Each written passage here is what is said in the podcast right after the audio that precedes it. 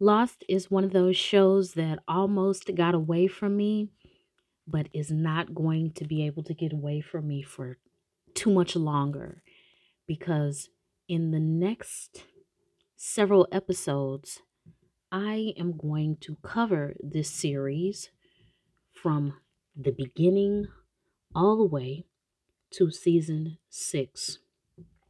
I am enjoying it immensely.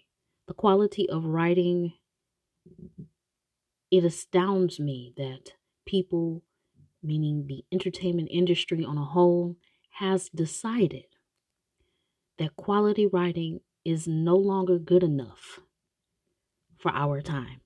That is such a shame, that in order for me to be entertained, I have to have one foot back in the past, and I have to have the other foot skeptically searching for what I can find today.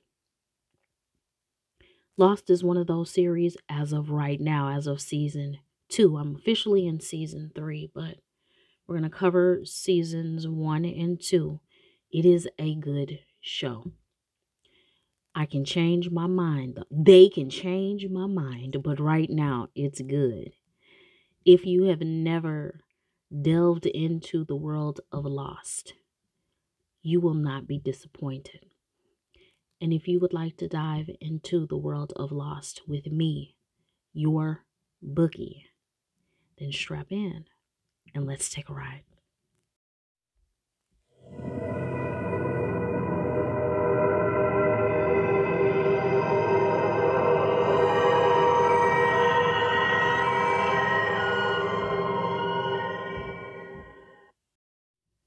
Season 1 of Lost is one that is going to pull you in from the very beginning, because what precipitates their Lost positioning is extremely enthralling.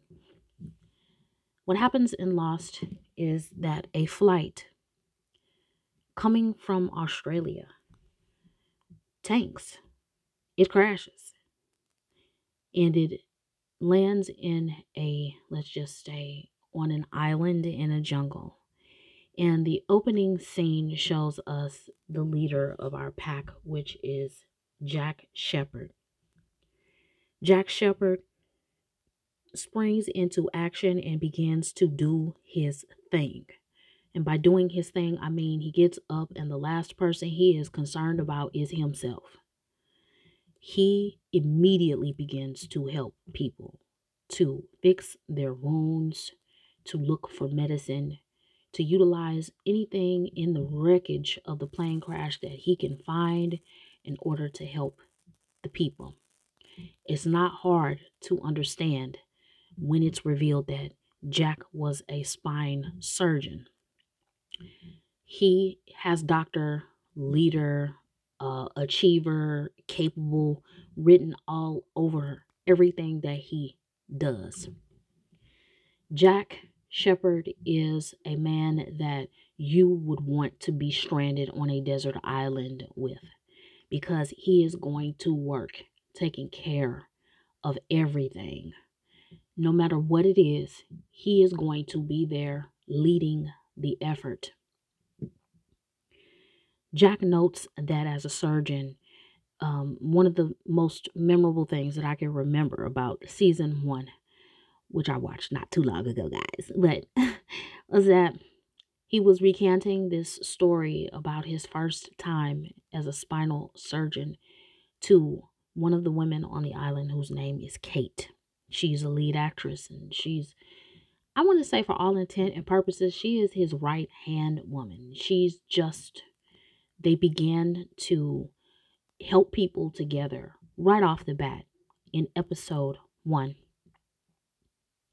But he's got to do ghetto surgery on somebody. You know, the kind of surgery that's done on you when you're not in the hospital, stretched out on the bed in the OR with nice BP machines and, you know, nice sterile conditions. He's got to do it right there on the sand. He has got to break it down.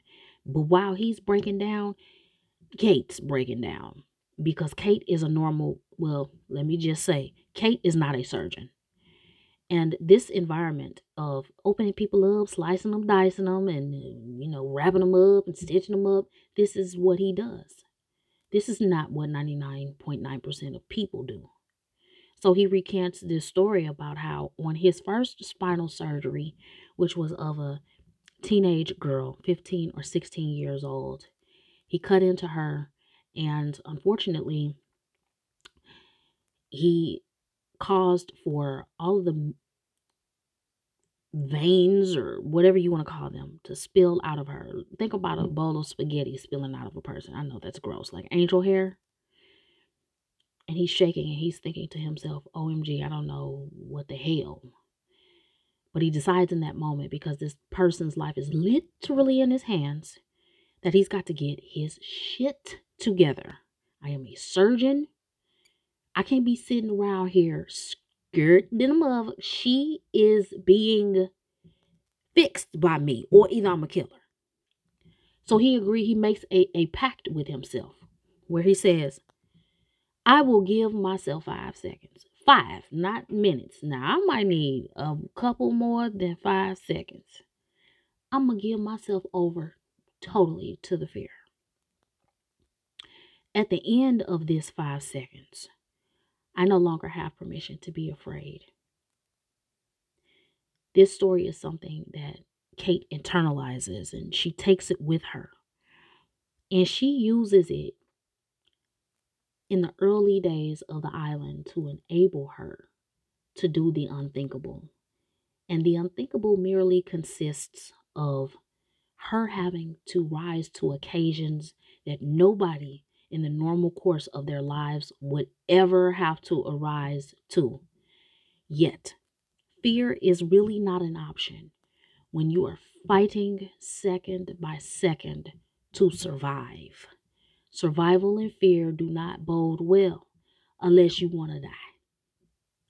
Kate, wanting to live, has decided that she's going to internalize this bit of advice and use it to propel her forward, to continue to do all of the, let's just say, life-saving efforts that they're doing. Because understand that when that plane goes down, not only does it go down and crash, which is bad enough for me, but it splits in two before it crashes. So you have, let's just say, the front of the plane, and then you have the back of the plane. They're in two different sections of this island. Kate and John, or Jack, and the others that I'm going to expose in this episode, they were all in the front section. So all around them are people howling and groaning, fires that need to be put out, suitcases splayed open with paraphernalia, splinters of wood, shrapnel inside of people's abdomens that the doctor has to surgically remove, find a way to stop this person from bleeding to death, and then locate some antibiotics to try to keep them from becoming infected. So you can imagine the mayhem, the chaos that these people have to consist inside of. Kate, Jack, and some others that I'm going to name pretty much landed without incident. Those who were maimed died. Those who were not maimed died a little bit slower, but they still ended up succumbing to their injuries. So the first several days on the island consist of them bringing some order to the chaos, stitching people up, attempting to get those that need to be stitched up, literally and figuratively, stabilized. Those who can stabilize and recover do. But those are typically the people that aren't unconscious and don't have shrapnel hanging out of their abdomens. They're people that just have perhaps a gash that can be sewed up and have one of the complimentary, you know, the shooter bottles of liquor poured over it for some antiseptic. Anything beyond a scratch or a bump, you pretty much gone, because Jack is only one person He's the only doctor. And even he has to do these ghetto surgical procedures that even if he was outside, just outside on the sidewalk, he wouldn't want to do it there, let alone stranded on a desert island. Kate, as I have already said, is a woman who is basically effectually Jack's right-hand woman. Kate is a character that you can tell is going to be somebody's love interest, and the most obvious person seems like Jack, but I have learned my lesson the bitter way, especially doing this podcast. So maybe, you know, and I guess in my personal viewing too, that bookie, unless you are within the realm of explicit romance, do not ship anybody. I don't give a damn if they are getting it in right in front of you. They're not together. They don't love each other. And why am I saying all of this if this is your first time here? I'd be devastated, baby. Y'all devastate me. And I am tired of being devastated. Because when I look at a show, I am in it as a creative person. So I really go into it. And when it's bad, I'm in it. And when it's good, I'm in it. When it's so-so, I'm in it. So you guys are not going to keep breaking my heart and dumping all over it. No. So I just kind of stay away from the ships. Now, wait. Where I might not ship y'all, I'm not going to act like, you know, I don't notice that y'all be giving each other the eye every time y'all around each other. Kate and Jack do that. Both attractive, young-ish, and they are stranded on a desert island. The worst formula for creating a relationship that you didn't already have. Because, you know, desperation be making you ship with folks that's like, oh, you ain't supposed to be shipping with them. Nevertheless, we have Kate, a great, it's very difficult to flashback well. Whether you're writing a book or telling a story, especially in cinematic form, it's very difficult to get away. People don't like to let you get away with flashbacking. Lost is one of those shows that would be lost if it wasn't for any flashbacks. Flashbacks are as much a vital necessity in the show Lost as water for rain. You don't have no water, you ain't got no rain, you don't have no flashbacks. You're missing one of the legs of Lost. Kate is a woman that to look at her, you would assume wrong. You're just where Jack is that guy that you can assume. Jack is that guy when he opens his mouth is like, yep, I knew you were going to say what you were going to say. And I knew you were going to say it how you said it. Kate's one of those people where if you assume with her, you're going to be wrong 10 out of 10 times. And the reason you're going to be wrong 10 out of 10 times is because what she looks like she's going to do, she does it. But the reasons why she does what she does, you'll never know. So Kate, she's one of those people who have a lot of mystery surrounding her. She is a person who is in a very effective chameleon. The best way I can describe Kate is as like I said, a youngish woman who... You don't, when you find out about the things that she's been into, say for instance, she comes from, she's a small town girl who, from my assessment, has always had aspirations way bigger than her britches. She's not a very large woman either. And Kate, knowing that she had aspirations outside of that little small podunk town she came from,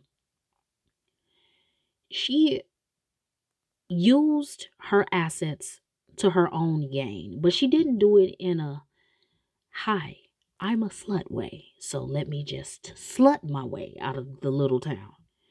She actually used her attractiveness in an intelligent way. I don't want to say Kate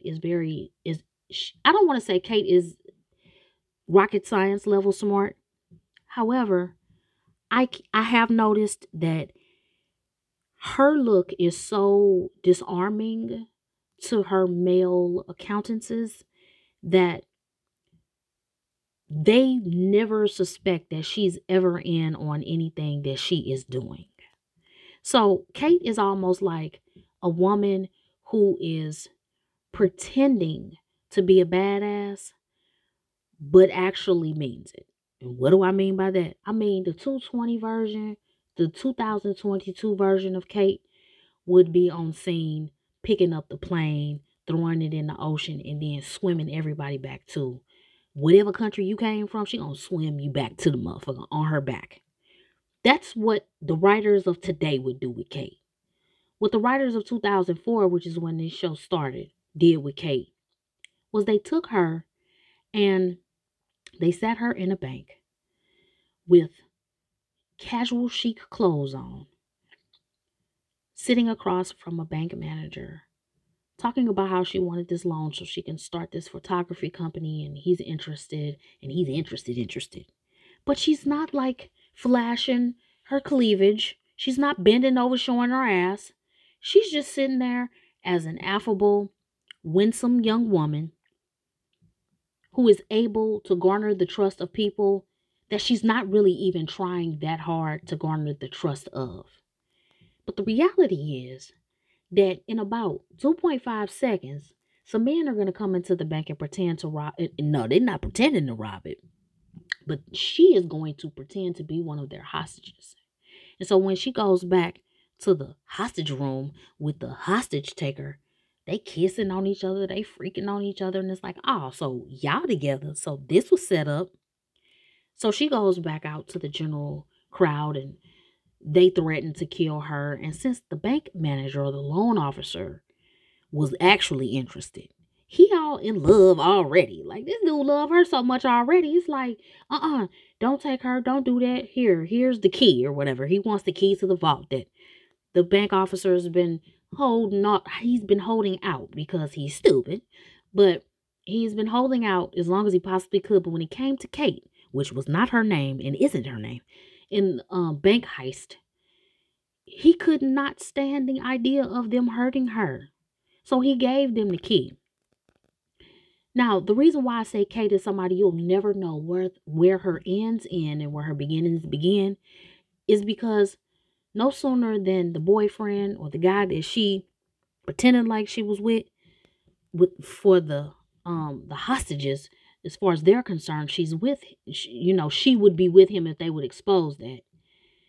No sooner than they have this safe open and have packed the bags and have it in a nice, neat pile ready to go, does she turn on the guy that she was freaking on and takes the money, incapacitates them, and gets out of town. Yes. So Kate is playing triple jeopardy at all times. And Kate is also playing triple jeopardy while she's on this desert island, because she can't play straight ball, because Kate was on the plane from Australia, because she was being extradited to go back to the United States. If I'm not mistaken, I think leaving Australia. If you notice a technical issue or just like a gap of silence in this episode, that is my bad. Sorry, guys. I'm not trying to do that. But back to Kate. She is not that person that you can trust. And the unfortunate thing is Jack notices it extremely quickly, because she was being extradited escorted by a marshal. She was under arrest because she had been a fugitive. She had robbed that bank, and as a result of robbing that bank, she'd gone on the run.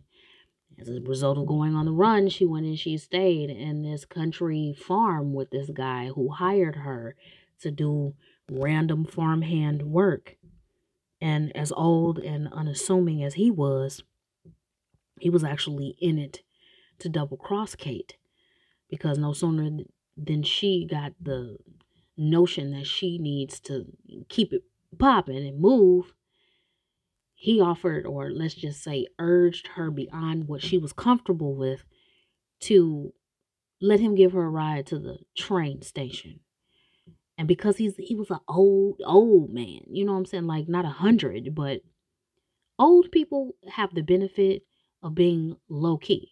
So you don't, they not on your radar or what have you, but that is what makes them the perfect cover for crime. Nevertheless, this guy was taking her to jail. He wanted the money from the reward for turning her over to the cops. By the time Kate realized that that was what this dude did, she was already in the car being saddled with, you know, the detective that was going to take her to, you know, back to where she belonged or what have you. So she went on ahead and she got captured. How Kate ended up in Australia, of all places, on a random farm with an old guy with one arm, I don't know, but she did. And this is how she ended up on this flight. Jack, the way that he ended up on the flight was that his dad was a drunk. And unfortunately, he became less functional as the time went by. And that dysfunction caused his dad, who was the head surgeon at the hospital that they both worked at, he would take him a little, you know, it got out of control. He could no longer control himself. So he would get smashed before he would have surgery. Jack, being the straight-laced, Ivy League overachiever, just good old American boy that Jack is, he had an ethical dilemma on his hands.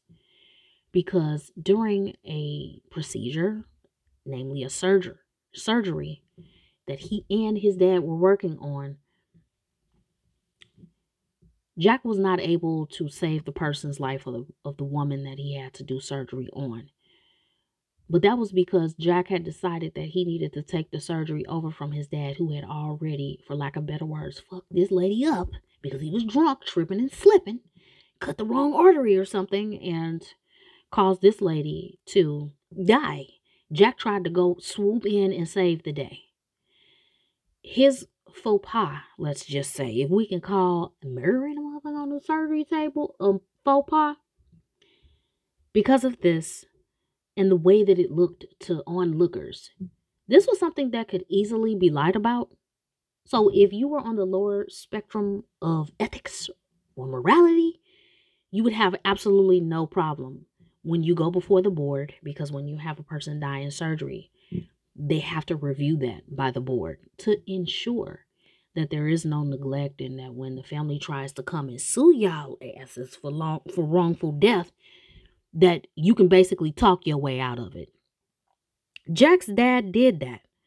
As the head surgeon of this hospital, Jack's dad had the kind of street cred that people had faith in him, like a priest. He could do no wrong. And even if he could do wrong, the last thing that people would do is assume that he had done something negligent. Jack is sitting across from his dad, hearing his dad do it in this patronizing, there was nothing that could be done. I mean, we did our best, and unfortunately the patient couldn't handle the blood pressure of, you know, trying to have their artery fixed or something. And the guy on the board is eating it up. He's like, yeah, you know, I know, you know, you the head surgeon, and we know this is just a part and parcel of you doing your job, and forgive us for asking you 2 or 3 more times what actually happened, because we know that you the expert here. We just running around in your expertise. Jack sits there, and at first he apparently had agreed, but by the end of that, Jack's conscience was kicking his ass because he could not do it anymore. And at the end, or the conclusion of that interview, he had to confess that he is withdrawing his initial accounting of what happened. He said, my dad was drunk and he cut that artery. And that's why that lady died. That procedure was not something that was life or death whatsoever. This started the dad on the trajectory of being investigated and thereby dismissed from that hospital, if we can put fired as dismissed. because you can't be no damn drunk surgeon. And you can, but you can't be cutting on people while you drunk. This being what should be the rock bottom for his dad caused his dad to spiral downhill even more so.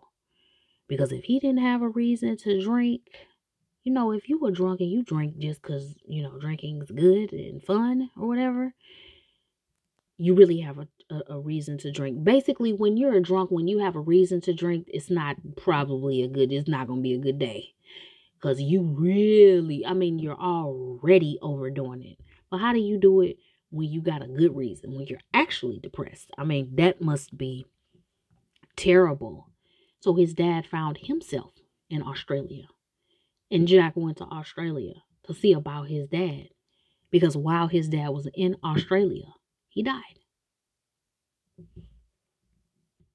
So during the course of landing, if we can call crashing landing, Kate has it eventually exposed that she was a fugitive and she was handcuffed to this guy, and there was a briefcase that he had, and there was paperwork that someone found that kind of gave a bit of a description about the fugitive and her name and, you know, things like that.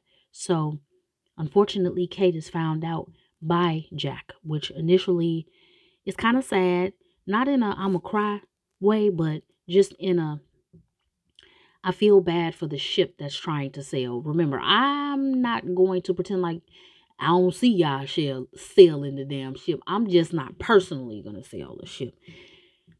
Jack and Kate are the obvious couple on this show, but Jack cannot trust Kate. And that lack of trust, that inability to really believe really what Kate's saying and doing, it wedges, it draws a wedge between them that makes what should be easy love not happen. I am in season 3, episode 2 or so. They have not gotten it in yet. And I don't mean like sex only. When I say get it in, sometimes I just mean, you know, do what people that like each other do other than sex. They haven't done that yet. And I know it's because Jack doesn't trust her. And because he does not trust her, and because she can't get him to trust her, they've never had a way to cross the boundary of, ooh, we super close and we be together all day, every day. And we give each other the eye and we miss each other when we're not around, but we never tell each other. And we're upset when we don't include each other on these little missions around the island, but we've just never had that moment when we're closing in on each other and about to kiss. And the moment that they do have like that is a very weird, unchemistried moment. Is that a word? Unchemistried? There's zero spark. None. So I can get it out the way. Sawyer. Sawyer is the name that the other, let's just say, lead character has on the show. And this lead character is played by Josh Holloway. I cannot remember the newer version of shows that I've seen Josh Holloway on. Maybe I should look it up and quit being lazy.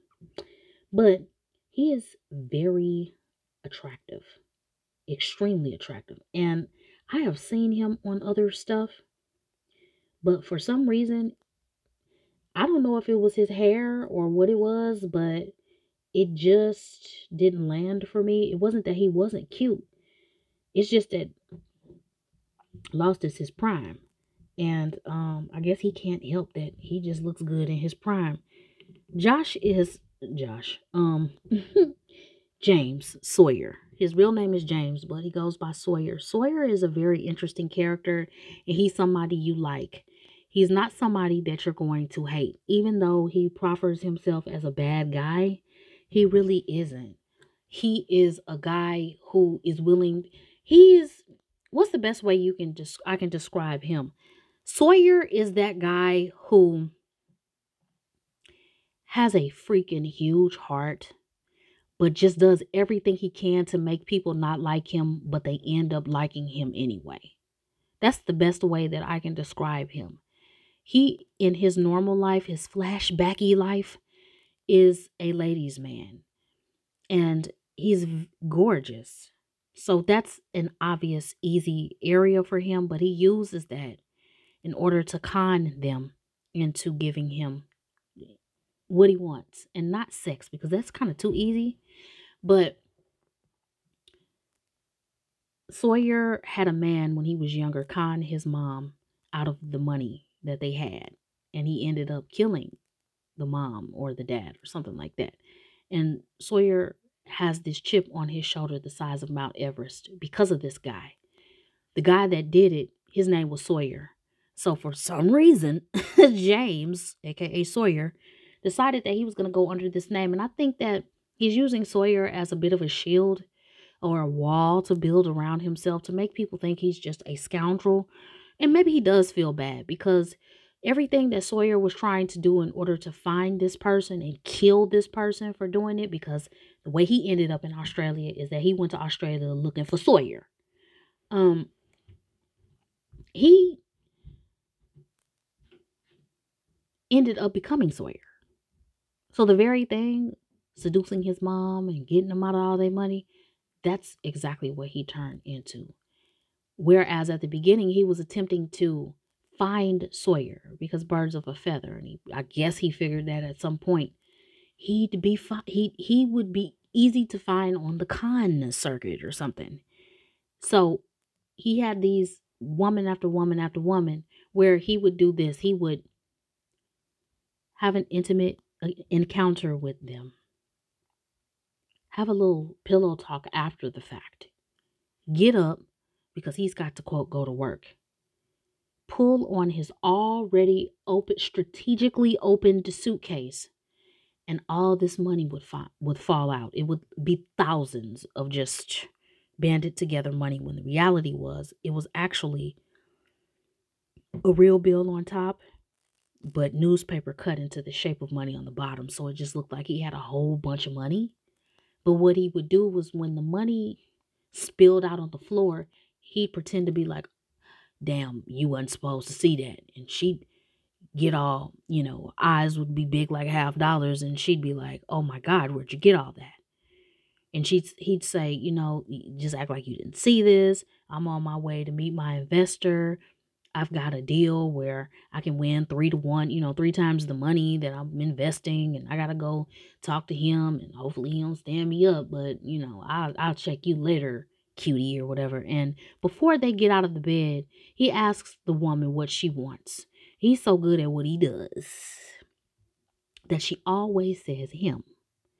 And I suppose that's the precursor for her, so that she can try everything that she can to keep him. He has already done the intel on this woman. And so this is not just some woman he met at the club. This is a woman who's got a man who's got money. Either she's going through a divorce with a man who's rich, or she's still married to the man. And the con comes in where she offers to give him $100K or G's. What is it, guys? 100,000, whatever the hell it is. And so he's like, nah, you don't want to do this. You can't even if I agreed, you can't even get it. You can't get your hands on that kind of money. And she's like, I am about to be divorced in 2.5 seconds. I'm going to get, that's a third of what I'm going to get. And so he's like, are you serious? And she is like, look, I just want you. I am happy. You make me happy. You make me feel good. And I need you to, yeah, let me invest with you, and let's run off together. So he's like, okay, let's meet at this place and that place. If she's still married, he says, hey, you got to play married now. You can't already know me. And they meet up, and, you know, he cons them the back way. One of these times he cons a woman, but he actually falls in love with her. And right before the deal is about to be done, where he's about to, you know, he ends up being confronted by somebody he owed money to. And he tells the guy, look, I can't do it, because no. And the guy's like, oh, so you just going to catch some feelings, huh? Well, you owe me some catch feelings. And I don't mean the kind you got for her. I mean, you owe me some money. So you're going to do this. And he's like, nah, man, I don't, you know, I made her think that I wasn't trying to con her, and I taught her how to con, when the reality was this was the ultimate con because I was still conning her. And he's like, look, boohoo or something, but you're doing this. So he got her killed because they tried to escape. He tried to let her run. Now, remember, Sawyer's down in Australia or whatever. So she got killed. And this is something that haunts him. And Sawyer is the type of guy where, yes, he's doing unscrupulous things. He's that guy who wants money the fast way, which inevitably puts you in the way of doing shady, skeet, janky stuff. But Sawyer really don't mean no harm. Really. He is not the type that's going to kill you. He's not the type that's going to rape you. He's not even going to steal from you. He is going to make you feel like you are a part of the entire process. But he's still going to rob you blind. Sun and Jin. Sun is Sun-Hwa Kwon and Jin-Soo Kwon. I am trying my best to, okay. So you guys know how I am. I am like an aspiring polyglot. I love languages. And as an aspiring polyglot or language learner, you might not be able to speak a whole hell of a lot of whatever languages you're learning. At this point, I can speak a lot of Korean, but I'm never going to sound like I'm from Busan, okay? These two here are Korean.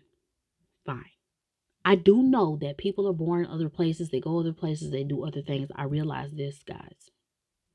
These two provide for us our, let's just say, I hate to say foreign, because everybody damn near on the show is foreign, because nobody, it ain't but one person on the island from Australia, so everybody's a foreigner but her, technically.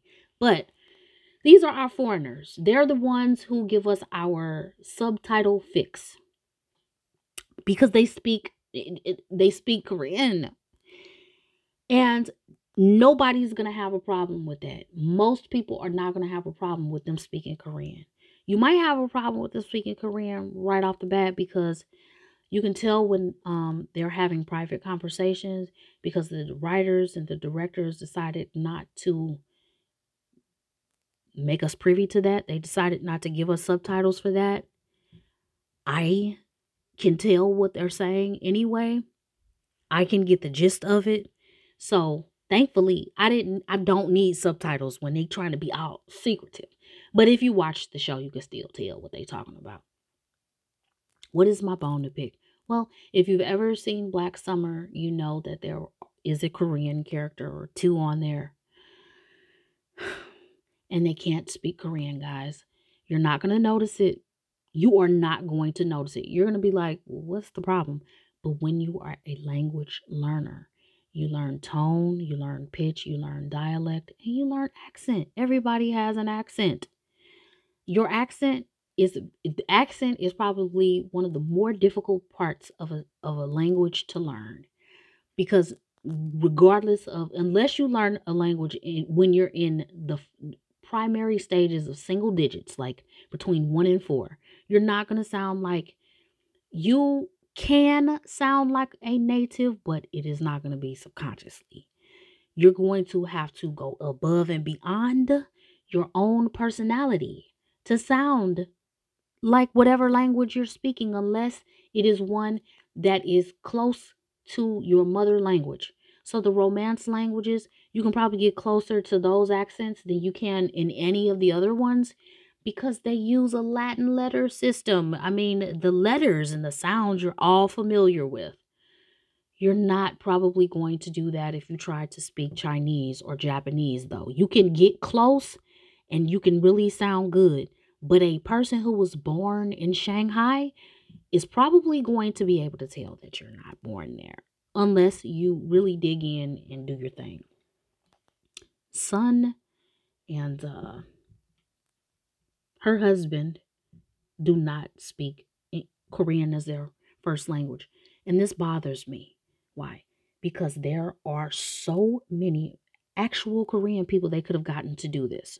Now, for this show's purposes, I guess maybe I can forgive them doing that with Sun, meaning getting a Western Korean person to speak this language, because Sun is hiding the fact that she knows fluent English from her husband.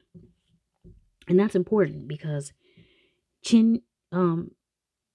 Jin-Soo is very controlling, but really not in a Ike Turner kind of a way, but in a very Asian way, which is hard to describe, but he's not intimidating. And I don't know if it's just because I'm all from America, what have you, and you don't scare me, we the same height or something. I don't know what the problem is, but Jin-Soo does not scare you. He does not make you think that he's going to pop you in the eye or something, but he does complain about every damn thing. So he doesn't really like her talking to people, and she talks to people, and he's super possessive.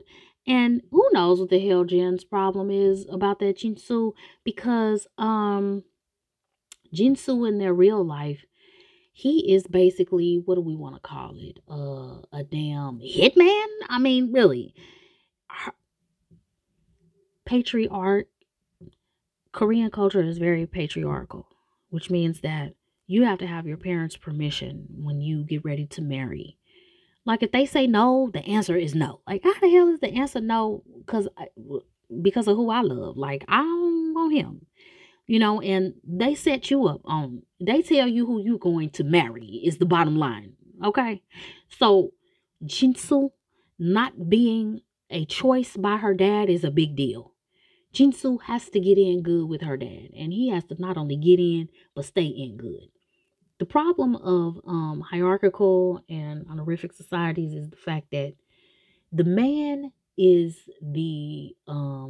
has the final say. And where that might not be a problem for some people, it can cause you as a nation to do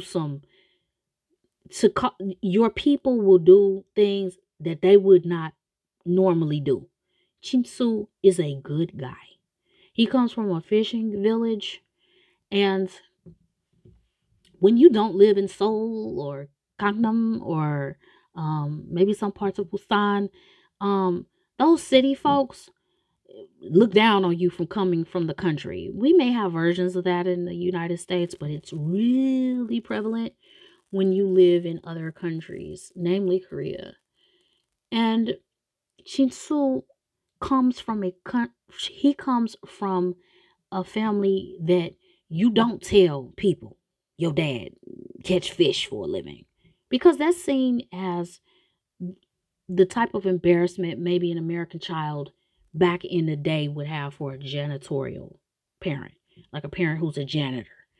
And I think it's the name. Like, gosh, they need some different names, because nowadays all you have to do is say, like, your dad's a waste management engineer, but he actually just, dumps the trash can. Like, he's the trash guy, but he's like a freaking eco-friendly engineer or something. He would never have had a snowball's chance in hell with Sun, is what I'm trying to say, if he would have been, proud about being a fisherman. Sun, she comes from a farm. She's a chaebol's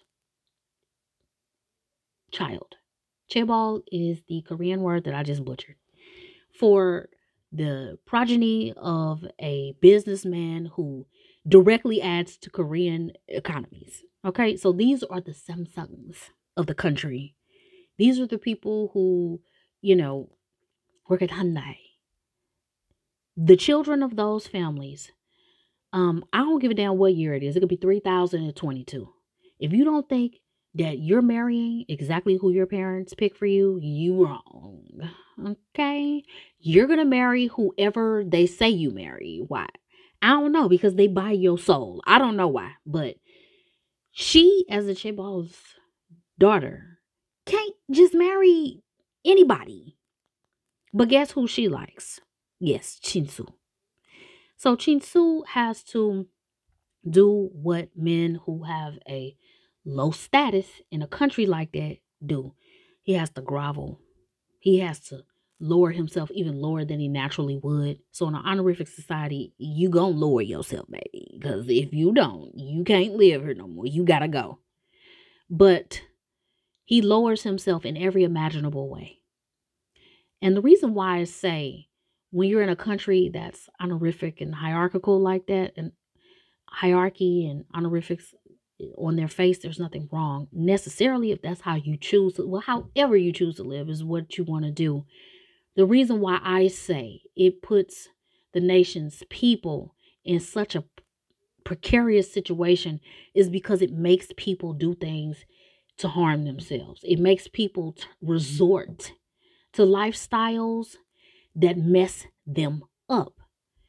Jin-Soo had to lower himself so far that he does not say no to his grandfather. He does not say no to her father. Honorific societies, you can't say no to an elder. I don't give a damn what they ask you to do or what they say. You can't say no. Now, do people say no? I'm pretty damn sure. Those who have nothing to lose or those who are, you know, in high school who are invincible, they probably don't give a damn about saying no.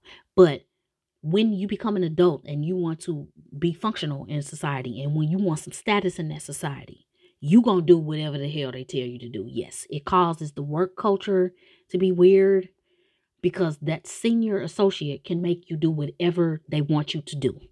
We all liberated over here and it's like, ooh, my representation and I'm, ooh, you can't discriminate, baby. That is alive and well over there. And matter of fact, that's the way it is. In the real world, people are going to discriminate against you. So Jin-Soo lowers himself so much that he tells her dad, you know what? I will do anything for your daughter because that's how much I like her. The dad knowing that, and again, this causes somebody in a position like that to abuse you. And he's like, well, you're going to do whatever I say? Well, he's like, well, go to this person's house and tell them that this their last chance. And he go over there and he's like, yeah, this is, you know, your last chance. Don't do it again. You know, bye. You know, he's like, he walks to the door. He's like, 안녕하세요. And the guy's like, you were with who? And he's like, I just came to tell you this your last chance. And the guy was like, that's it? And Jin-Soo's like, "Dang." And he's like, you know what? I'm going to give you a present. Let me give you this guy, which is a dog. He takes his baby, who is like 8 or 9 years old. He takes her brand new puppy and gifts it to Jin-Soo. He's so happy that Mr. Sun's dad, you know, only had a verbal message. Sun's dad is like, what you say you did? And he was like, I went over there and I was like, yeah, you got your last chance. It's your last chance. And his dad was like, dude. So he calls in his henchman. And this guy rides over, takes the limo or what have you over to the guy's house. And while they in the limo, the guy is putting on gloves. And he tells the driver, I'll be 5 minutes. We'll be right back. So they go back up to the guy that took his child's pug and gifted it to Jin-Soo, knocks on the door. And Jin-Soo, who's a little slow, puts two and two together and realizes, wow, that was the message I actually was supposed to have. So Jin-Soo is like, hold my beer, to the guy who's still like trying to fit his hands into a glove.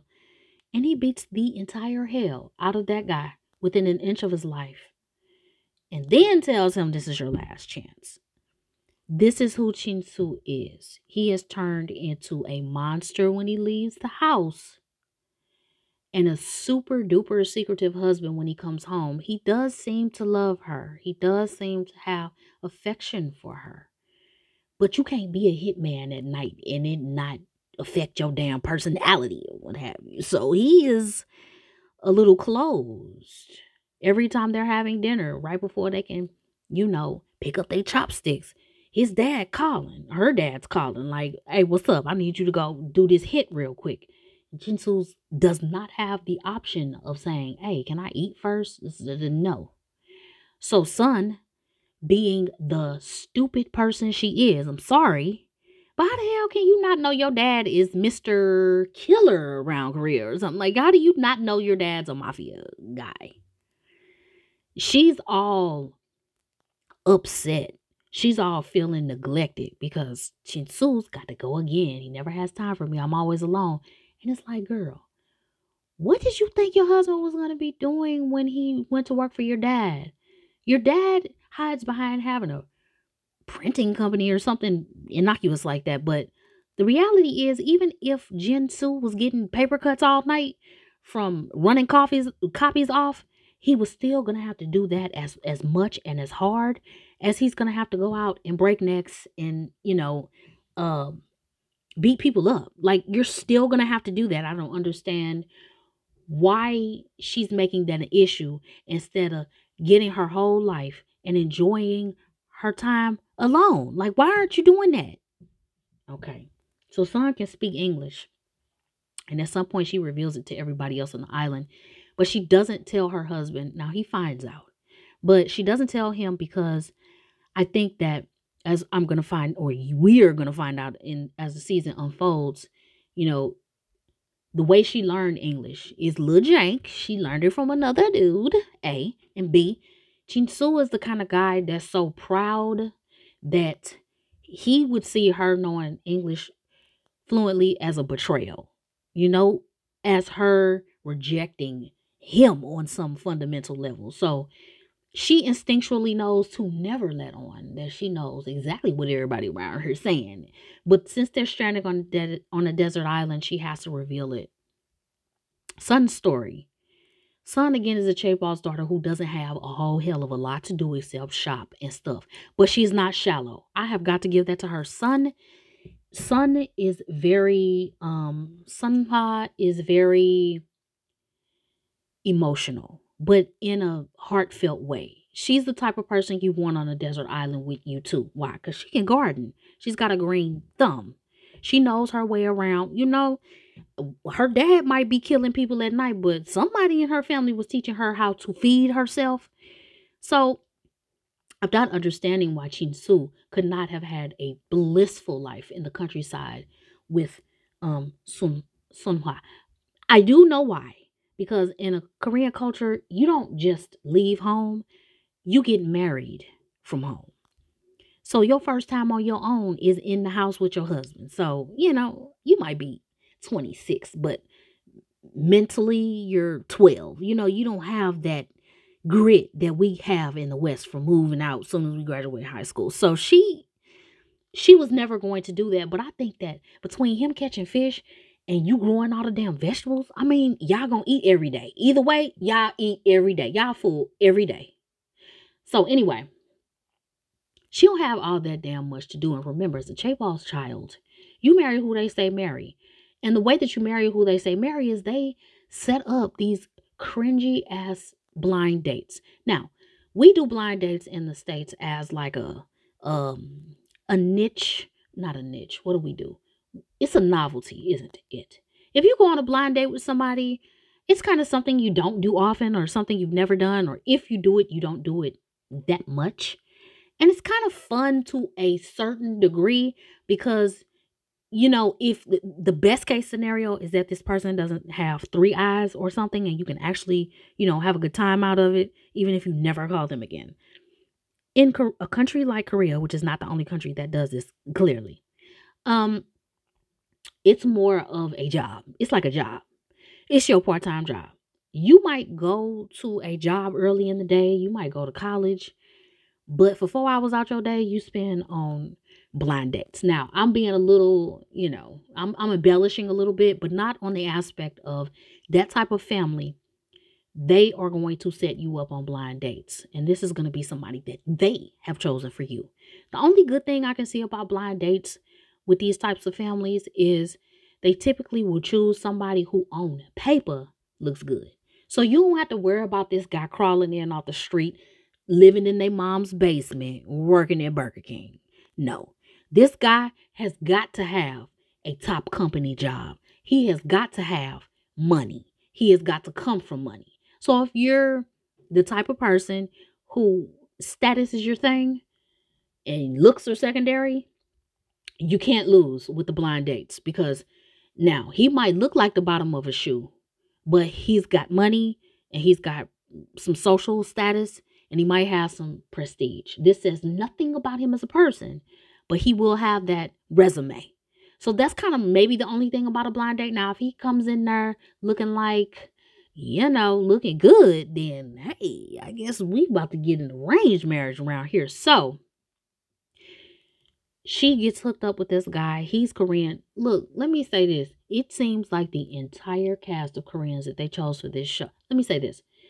They must have shot this show in an area of Koreatown in California, because nobody on this show sounds like they speak Korean as their first language. And I don't mean a Korean that knows English. I mean a person who grew up in America, who English is their first language. And if they know English, Korean real good, it's like their Korean is like my Korean. Like they know Korean too. And there are some Korean words I say better than them. That should not be happening. Okay? It shouldn't be happening for obvious reasons. I should never sound better than them speaking Korean. It just shouldn't happen. So she gets hooked up with this guy who marginally speaks better. His fluency is better. Like his tone is better. He's just better at it. It's more pleasant to listen to. To listen to him speak. It's also more pleasant to listen to the older people like her dad, her mom, and, you know, because they are Western as hell. Like they live in LA, but they just can't, they just know Korean. He's bald, which I like. I love it when I see a bald character because he's being real with himself. His hair has left him and he's just going to rock that bald look and do what he got to do and just get in where he fit in. And I like that. It's also not common. You see a lot of bald Asian men because Asian men love their hair. And I think a lot of them go that extra step to make sure they can keep it. And that's just an assumption. But he's cute with his bald head. And they talk and all that stuff. And at some point in some dinner that they've had, he starts to talk about how, you know, gosh, we're on these blind dates and we're making our families happy. And Sun's looking at him all bashfully and, you know, kind of embarrassed how you look at somebody when you like them a whole lot. And so she's like, he's like, yeah, because, you know, in a few months now, I'm going to L.A. to marry an American girl. So, you know, this should get them off our back for a little while. Now, that didn't make any sense when he said that, because it's like, dude, how the hell are you going to make your mom happy if you go abroad and marry an American? Like, I don't know what that means. Sun's face falls because she is in love with this guy. Like, she likes him. But Sun, I like Sun. Sun has a heart. She's not the loathsome, unwatchable character that she would be if she was in a Korean drama. But she hides it unsuccessfully. You know, the waiter comes and he starts to take the order and Sun's like, oh, yeah, so I gotta go. I got another appointment. And the bald guy's like, wait a minute. Because he looks at her and the way her countenance falls, she's trying to keep it together, but it falls. He can tell that she meant every damn thing. Like she was digging him and not on a platonic level. So he's like, no, wait. I didn't know you was actually like, you actually doing this. And she's like, you know what? I'm good. I will see you later. Adios, or wherever you're going. I'm gone. Sun meets Jin-Soo because Jin-Soo works at the door. He's a doorman at the ritzy hotel or what have you that they're eating at. And they don't meet right then and there. But Sun is like walking in a park and Jin-Soo is, you know, she's close to that hotel and Jin-Soo is walking home because, you know, he broke because his dad catch fish. And they bump into each other. It's love at first sight, at least on Jin-Soo's end. And, you know, that's how their love story starts. John Locke. John Locke is one of our more mature characters, one of our over 50 characters. And when he first lands, he's laying down and he looks up at his feet. And at first I'm thinking, yeah, that makes sense. You just freaking crashed out of the sky. Maybe you do get up and look at your feet like, I can't believe I'm here. But John Locke ends up being, it turns out that he was a paralyzed person. And just to give you some clue about the mystique of this island, because this island is creepier than hell. Some weird supernatural type things are going on. Because John Locke is paralyzed from the waist down, but when he gets off the plane, he can walk. So don't ask me what happened. Don't ask me why. I do not know why, but he can walk. But I'm all like, oh, I think I might take this. I think I might have to eat fish and Sun's vegetables. She going back there. I might have to eat that for the rest of my life. Even if they come rescue us, I'm staying because I can walk here. If you take me over there, I can't go. And where here is, it's this place that's 1,000 miles off course from Australia. The first thing I thought of when they said this was the Bermuda Triangle. They did not say that.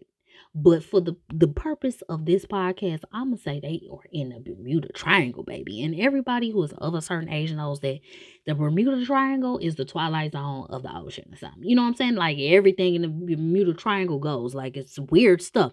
So my opinion is if you could not walk on that damn plane, but your ass walked off the plane after a crash, you are on Bermuda Triangle Island, okay?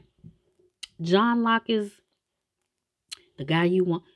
If I had to pick any of the people that I'm naming now, I might have to choose Sun and Jin-Soo. Because even though Jin-Soo was ashamed of his dad, which he ended up coming back to himself and coming back to his hometown and apologizing to his dad and crying. And his dad just loved him so much. He was like, that's okay. You don't have nothing to apologize. I love you. You are always welcome here. And the dad just broke my heart. He was loving. He was kind. He spoke real Korean. I loved him. I really did. And I think Jin-Soo, because he quit his job after he was told, hey, I want you to work this door, but don't let anybody in here like you. And Jin-Soo was like, this motherfucker got his nerve, buddy. He actually did do that, except a little kid who had a regular dad. He had to pee real bad one day. And Jin-Soo had a moral dilemma. He was like, do I tell him to go down the street and risk this little 4-year-old peeing on himself? Or do I do the right thing and treat these people as human beings and let them do it? So this is the reason why when Jin-Soo and Sun met, it was just, serendipity. Because he was storming off after quitting. And she was storming off after having her heart crushed. Anyway, John Locke, he can walk. And that wasn't evident at the beginning. So him being paralyzed is something they reveal kind of like in season 2. So I'm not going to go there too much. Just keep that in mind that John Locke is paralyzed in the real world. John Locke is the guy you want on your team. At first I didn't, because he had an injury where one of his eyes, you know how you get cut, how that villain in a movie has that vertical cut that's like a long 3-inch gash on your forehead, skips the eye, and then goes back down the cheek. I think that's such an awesome injury to have. When they put that on people, it automatically makes you menacing. And I think that now that I'm thinking about it, now it was bloody and red and fresh at that time. But I kind of see that as a foreshadowing that he's probably going to become the villain of the show. And that'll be for reasons that we'll get into. But John Locke is the guy you want on your team. How can I describe John Locke? John Locke is a fun fact, just powerhouse. And what do I mean by that? And maybe that's not the right word, but he is resourceful. He's the guy who knows all those nice, fun prepper facts that nobody knows. He's the guy that can build things. He's the guy that knows how to make paste out of mud, a little tree bark powder, and some grass. He's the guy who is able to go out into the forest where very weird and strange and crazy things happen, catch wild boar, bring it back, slaughter it. Take the skin off, the hair off. What do you call that? Shave the hide down, cook it up, give it to you. He's the guy that is going to volunteer to go. And I mean, John is that guy. There is nothing that he can't do. At first appearance, he seems like The best way I can describe it is like an adult geek, but not with glasses on. Just that guy you're not checking for. He's the guy that works at Home Depot that's just like a little bit too old to still be the stalker. You know, like the guy who works at the grocery store, and even though he's a manager, he's just like a scooch too old to still be doing that job. In the real world, he works at a boxing company, you know, like literal, like boxes that you use to move.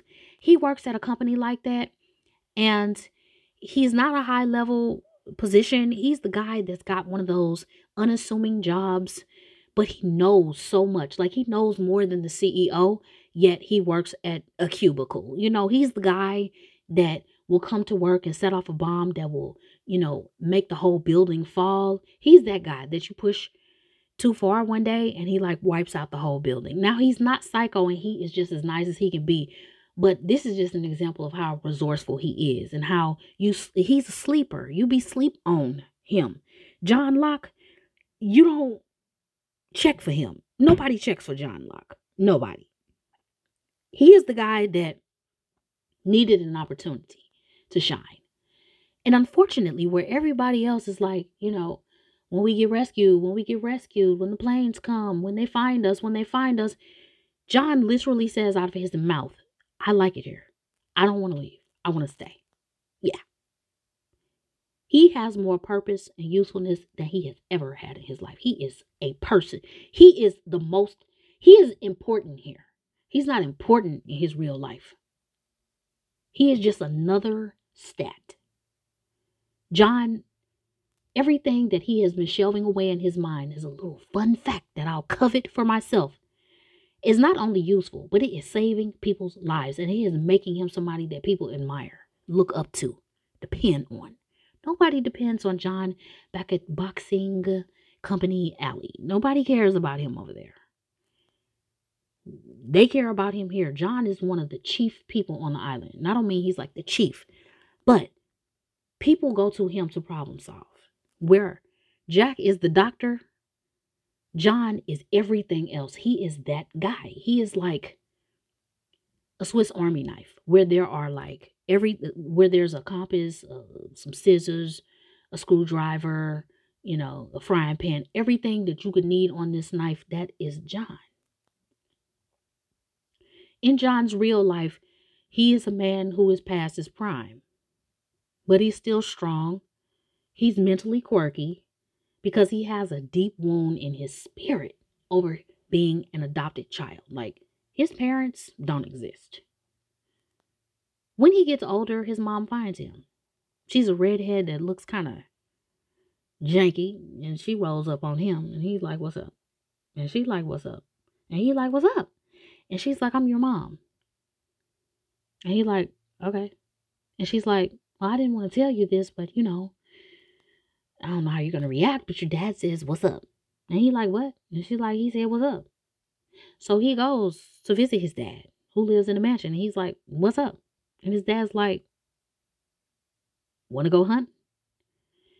John is like 57 or something. You know, like, John is that age where it's like, okay, dude, I'm not sure how this works now, but if you weren't a parent to me, we've passed the point of even being friends. You know what I'm saying? We just have to kind of dab it out. Good luck. And maybe if I see you or something, maybe I'll give you a head nod or something. But like, we good. Like, you good, we good. I got grandchildren. Shit, you know what I'm saying? So I have grandchildren. Your ass is too late. There is a such thing as too late. And John's dad is like too late. But John's dad, being the white-haired, smooth talker he is, sits down, has a drink with him, and talks to him. And kicks that game that only somebody that's almost 70 years old or so with a whole lot of money can. They can just talk to you and pick up as if you didn't neglect me for 60 years. Like, this is how this guy's talking to him. 2 or 3 expeditions of pigeon hunting and John shooting down with accuracy and all that. Him and the dad are BFFers. Because John and his big ass heart has wanted a dad all his life. and for him to find his dad and his dad to be so handy, you know, like he hunts. John's the guy that instead of buying a butterball for Thanksgiving, he'd rather go shoot it, defeather it, and cook it that way. And to have found his match, as it were. And then this matches my dad. John didn't give a damn about the money. The money wasn't nothing even, no.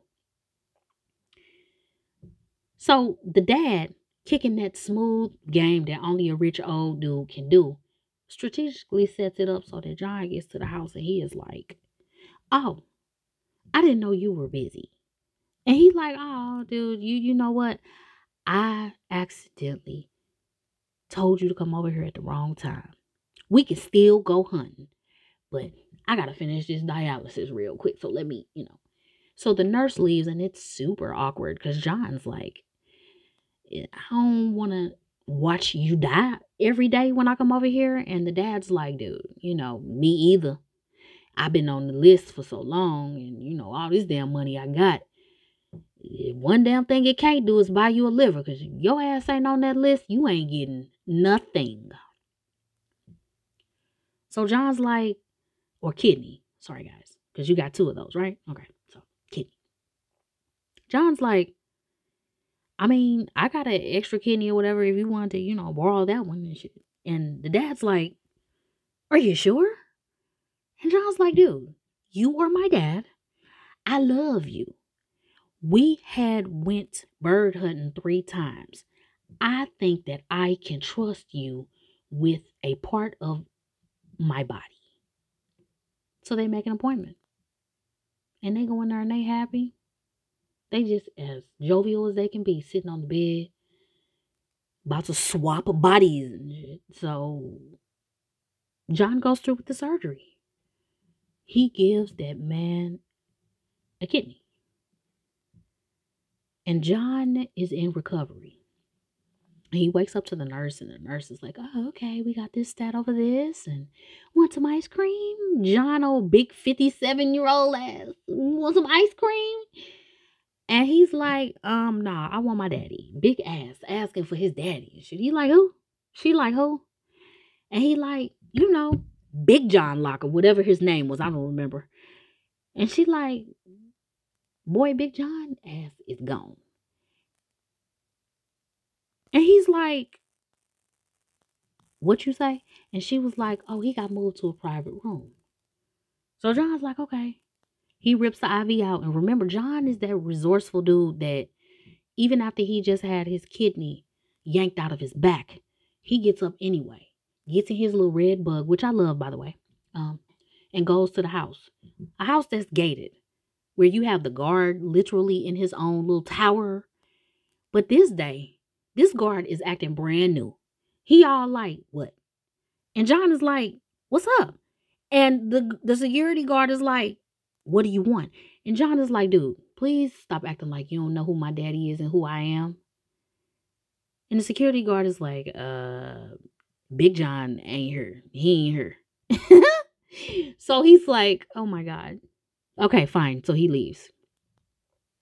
And John, for the next several weeks, starts to stalk out Big John. Now, I don't know if his name is Big John because I wasn't, you know, paying attention to the name. But he stalks Big John out to the point where Big John has to come out and sit in his car and say, dude, I see you stalking me every day. I need you to leave. You're making me nervous. And John is like, I would not have to stalk you if you would stop acting brand new and tell me what's up. And he's like, dude, just don't come back. So he leaves and the dad moves away. And if anybody ever had, you know, because one day somebody was playing a violin over their own sad sob story. And I can't remember who it was. And I wish I could. But John is like, he's sitting around and he starts to get fed up. Because he's like, your mom, you know, what'd you say? Your mom was mad at you because you ate all the peanut butter. Are you kidding me? My dad stole my liver and then left. And then my mom, she set me up for my dad to steal my liver. And then she left and I can't find her. So you talk about Your mom mad because you ate all the peanut butter? My dad stole my peanut butter. The one that was in my bag. And so that person is sitting around looking stupider than hell because nobody has a story to top this. And so John goes and he kind of starts to live out there in the forest a little bit because he just can't take the simpleness of us common folk who have not had parents steal our organs. Sayid is a solid character. There are things about Sayid that I'm just like, sometimes I'm waiting. You know, Sayid, I'm waiting for him to do something that I don't like. But so far, he's only done things that I kind of like. He is, at one point, was talking to somebody and they were like, yeah, you ever heard of the Iraq War? And he was like, yeah. And they were like, oh, yeah, because my cousin fought in it. And he was like, me too. And he was like, oh, man, that's cool. And he was like, yeah, I was on Iraq's side. And the guy was like, oh, slowly walking away. Like, oh, fuck, no, you actually were the, oh, we were fighting you. Yeah. So Sayid used to be an army personnel for the Iraqi folks. And he was promoted to a position where he basically tortured people for a living to get the secrets. Ain't no other way to say that. On the island, he is kind of our tech wizard. He is able to, you know, splice this wire, twist that wire, and now we got a receiver or something. He's that guy. Naveen is that solid lead character who has a heart bigger than his body. He will help anybody. But he will also take shoots of bark and jam them up your fingernails if you won't tell him the truth, like he did to Sawyer once. So, I mean, you know, bittersweet. I guess that's the bitter part of Sayid. But even with the torture, there are certain points and certain people that they confront that you're like, Sayid, send Sayid, make Sayid. Sayid make him confess. And that's what you get with Sayid. He will make you confess. Another couple of notable characters I'll talk about briefly, so this episode isn't 15 hours long, is Claire. Claire is a young lady who is pregnant on the island and ends up giving birth on the island. I know, at first it's like, oh my gosh, how did you fall out of the sky and not give birth? And sometimes it seems like she's pregnant for too long, but she finally has the baby and the baby's fine. She's just young. She's the only Aussie on the show, which makes her the native and everybody else the foreigner. Then you have Michael. Michael is a black guy. I cannot remember what he used to play on. It was so popular, though. I have to look it up.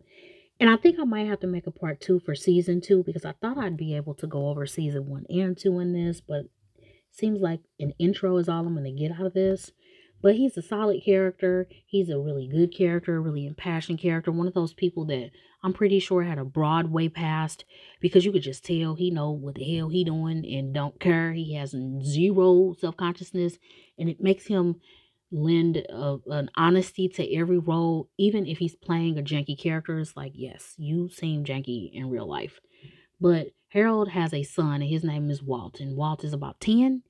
And they come as a pair and they fall out of the sky. And his whole journey so far has been to keep his son safe. The mother of the child back in his flashbacky life, she left him for someone else and she took the child with her. But she ended up getting sick and died. And then Walt all of a sudden was a single father. And he's got his son now. And his son and he are attempting to forge their way with each other because they don't know each other. And but Michael loves his son because as a baby he loved him and really tried to fight the mother over custody, but he just didn't have the money. The mom, she was the brains of the couple, and she went on to have a flourishing career, whereas Michael was a struggling artist, and no matter how good you paint, Picasso was not making millions when he was alive. So you have to die to make it. I mean, damn. So Walt is a young boy who gravitates toward John, and Michael doesn't like it. He has had to go toe-to-toe with John. They didn't fight, but he had to get in his face a couple times and say, leave my son alone, because John Locke just kind of poses as, I think, a threat. Not really a threat as in John Locke would do anything to harm the son. I mean, he's taught the son backgammon. He's teaching the son these survivalist type of skills. I think that John serves as a warning that if Michael does not get his shit together fast, that Walt is going to find another father beyond him. John has those qualities that a young person will gravitate toward because John is patient. And despite what I described about, you know, the kidney stealing dad, he's a very kind, level-headed, reasoning person. And I think Michael is jealous of that. And he doesn't want his son exposed to somebody who might have more influence over him than he does. So that is a bone of contention with him. And unfortunately, he probably should have given John a little more, let's just say, access to the son, as long as he was supervised, because Walt got kidnapped, taken on the island, because as you can imagine, this crazy, weird, supernatural island, they're not the only people that are on this island. There are other people, which they soon find out, and these people take Walt, Michael's son. Now, the last person that I'm going to talk about, or the last few people I'm going to talk about, and then I'm going to draw this long episode to an end, is Charlie. Charlie's the crackhead of the island. Now, you have got to have a crackhead, because if you don't, your show lacks crackiness. I don't know. But in his real life, he is Irish, and he had a band that had some, let's just say, modest level of fame in Ireland. And during the course of that, his brother was a crackhead, so he started being a crackhead. And it ruined their career because they were just cracky all the time, and you can't focus on music when you want to get high. He had some spots there where he would ruin a relationship and a job with a woman who had a dad who had a lot of money. And I said that Son's dad had the printing company. It was actually Charlie's girlfriend's dad who sold the printers. Son's dad probably has a neck-breaking company. He's probably all the way out in the open with his, but Charlie had a good job. The first job he's probably had in his life. But the crack, it was too much for him. He came to the meeting high, and he's supposed to be running off copies or something to present this machine, and he ended up throwing up on people and all this kind of cracky stuff. So, you know, he lost that job and disappointed the aristocrat. I don't want to say aristocratic, but, you know, this was a girl who had too many expectations for a very crackish boyfriend. She treated him like a project. It's like, girl, when you met him, he was playing a guitar out of a van. Why do you expect him to be, you know, a corporate Wall Street business guy just because he's having sex with you? Girl, he is getting what he wants from you. Now he wants a little crack. You got some crack? Because if you got that, he'll be there with you to the end. So he couldn't hack it there. And he ended up losing out. And now he finds himself on this island where not only does he have to deal with the fact that he's stranded, but he has got to come down off these old cracky tendencies. Because when the plane was splitting in two and crashing out the sky, he was in the bathroom getting high.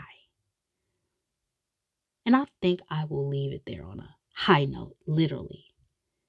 And go into season 2 when I come back, because Lost is a mouthful that is not easily described in a short amount of time. But I hope that you have enjoyed, let's just say, an introduction to the characters is what I'm going to call this episode, because it's an intro and there's no other way that we can put it. Now, before I leave, I am going to introduce one more character who deserves to be in this first batch because he is that special. His name is Hugo. Hugo Hurley. Hugo, oh my gosh. Hugo is about 400 pounds, and if he's not, he might as well, because he's huge and he's got hair, gloriously curly, long, bob-length hair, and he is just wonderful. I love Hurley. Hurley is your very sarcastic, very helpful. He follows Jack around. He admires Jack. You can tell he looks up to Jack. Hurley is helpful. He is cooperative. He befriends Charlie because they're around the same age-ish. He is just a teddy bear. He is the teddy bear of the island. Everybody likes him. His insecurities afford him more affability.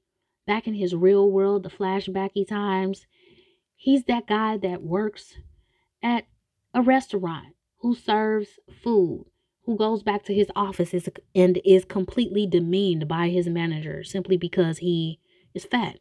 He is the guy that even into adulthood, he's treated as if he's the fat kid in the cafeteria. His self-esteem is nowhere. He doesn't have any. His mother, who he still lives at home with, talks down to him, talks at him. One day on a whim, he plays the lottery. Because what else are you going to do to make your situation different? He wins the lottery. But he is so afraid of the fact that those 5 or 6 lucky numbers that he has used is something that's haunting him. Hurley has this fixation on these 5 or 6 numbers that continue to spiral in his mind. Hugo was a patient in a mental facility. And while he was in treatment, one of the patients constantly chanted this number. Hugo Hurley. Hurley is what they call him. He began to internalize this number as well.